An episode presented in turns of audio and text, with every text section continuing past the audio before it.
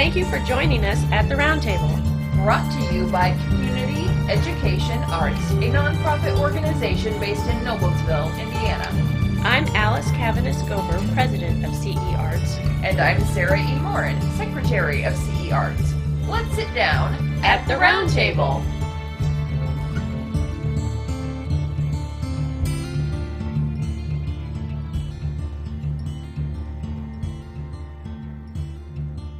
Welcome back as we continue our interview with writer and artist Alice Cavanis Gober. Um, so I would love to chat a little bit about this fascinating time we live in as writers, yeah. where we can opt to send our work into a traditional publishing company. Yeah. But we can also choose to self publish. We're very lucky in that. Which mm-hmm. route do you prefer and why? Well, I mean, I prefer self publishing for the main reason that I have no idea how to get a, a, a traditional publisher. I wouldn't know how to do that to save my life for a book anyway. I mean, I've submitted poetry to um, uh, publications to uh, contests and things like that. And I, I actually have um, a poem published in an anthology that, that was created in Ireland. And the, uh, there's a copy of that book in Trinity College Library. I mean, I have I have a poem in a book in Trinity College Library. So I mean, I I I know there are traditional ways to do it. I don't know how to do. A, I I've just never been savvy about, oh, how do I reach a publisher for a poetry book? Plus, I think we're we were raised. I'm, I'm like I said, I'm gonna be 58 next next month, and I think we were I, my generation at least was raised to think that poetry is a hard sell. It's mm-hmm. hard to get published. It's hard to get a book of poetry published. And I started my self publishing um, again just so that my family would have a copy of my poems. And, you know, when you do that, they can be, those books can be available to the world. So why not have them available to the world? That's kind of how I got into self-publishing. And and so it's an easy way and it's relatively inexpensive to self-publish depending on who you go with. Um, and so I try to have, you know, 5 to 10 copies of of the current publication, whatever my current publication is, on hand to either give to friends or sell if I'm somewhere where a book sale could possibly happen, you know. But um, it's also in COVID 19, it makes perfect sense. And, and even without COVID 19, if you think about it, because if you have, if you've self published and you have a link, and someone can just go on the link, buy the book, and it gets delivered right to them. I mean, easy peasy. I mean, it's as painless as possible. And then I get a few bucks or a few pennies every time someone buys a book. Yay! You know, so um, so that's that's my preference. Also, because I will be honest and say these are, you know, like my title, my title poem suggests, these are my innermost thoughts and experiences, and and being the only one in charge of them mm-hmm. to put them together in the format I want, with the images I want, laid out the way I want. You know, I, I hesitate to use the word control because it's not about control. It's about it's about it's like you know growing a baby and then giving birth to it you know it's you you're the only one doing that nobody else is doing that and so this is kind of like self-publishing is my way of of producing if you will this content that's me. Mm-hmm. does that make sense? I'm not sure it does. It does. Yeah. Now the difference is when you have a baby it goes out in the world and becomes its own person obviously you know which is great. And in some way that's the same thing. I've produced this this volume of poetry of 404 days of covid-19 whatever or you know volume 1 volume 2 volume 3 volume 4 i'm working on volume 5 you know i these are me but once they're out there once they're published they become whatever they become for whoever reads them buys them sees them right mm-hmm. so it mm-hmm. a very similar thing in a way it but it's it's up until production it's all me and and i feel like that works for me really well because I I'm sometimes very shy about my poetry. I'm very shy to share it sometimes because it is so personal. I mean, the Mm. first couple volumes of this had of this series had a lot to do with, you know, getting coming out of a bad marriage and violent situations and and you know processing all that. That was very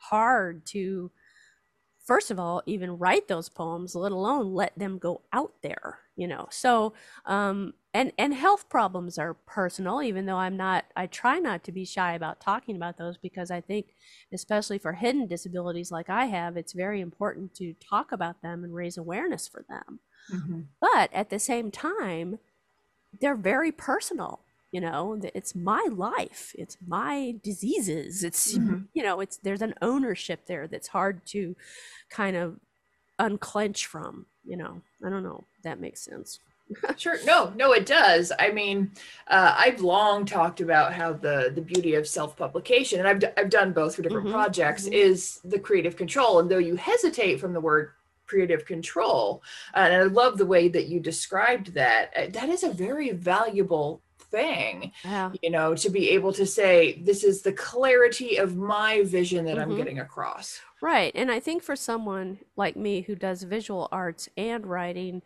even if I know a lot of poets, for example, who don't do any kind of visual artwork really. And so they are, they may self publish or whatever, but with the help of someone else, else putting that book together.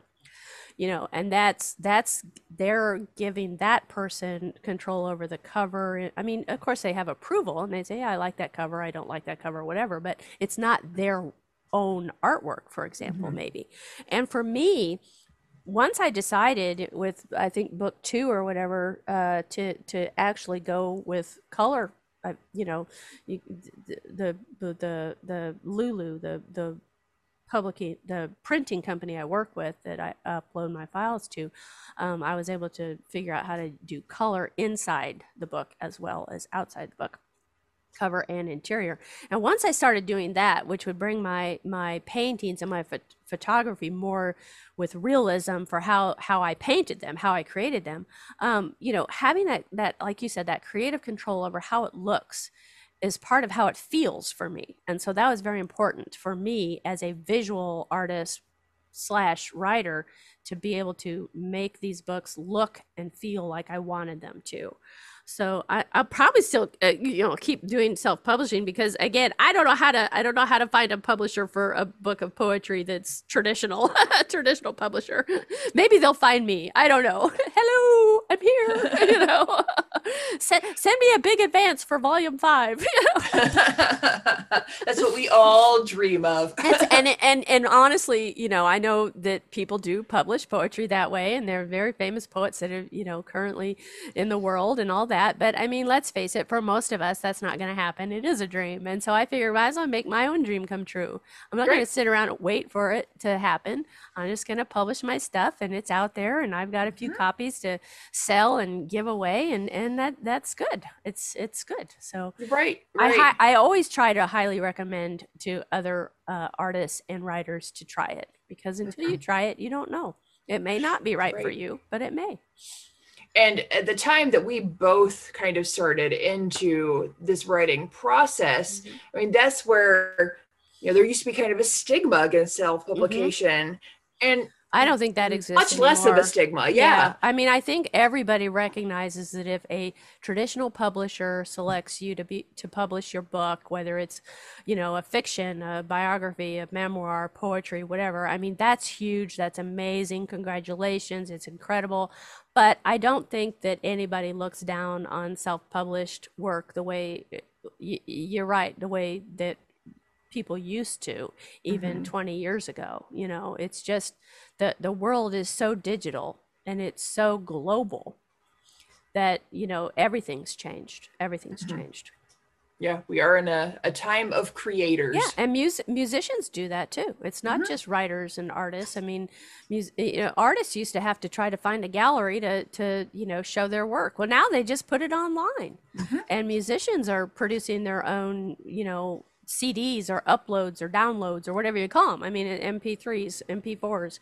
They just do. They just do their the home recording is is a Mhm. thing, you know. So uh, right yeah, the world has changed, and and I think um, we all have to be fearless in trying these new opportunities of getting our work out there. And Mm-hmm. like I said, some will work for you and some won't. But Mhm. until you try, you don't know. That's right.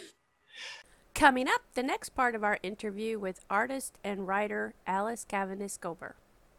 This has been At the Roundtable with Alice And Sarah E. of Community Education Arts. Our nonprofit organization is based in Noblesville, Indiana. You can find us online at cearts.org.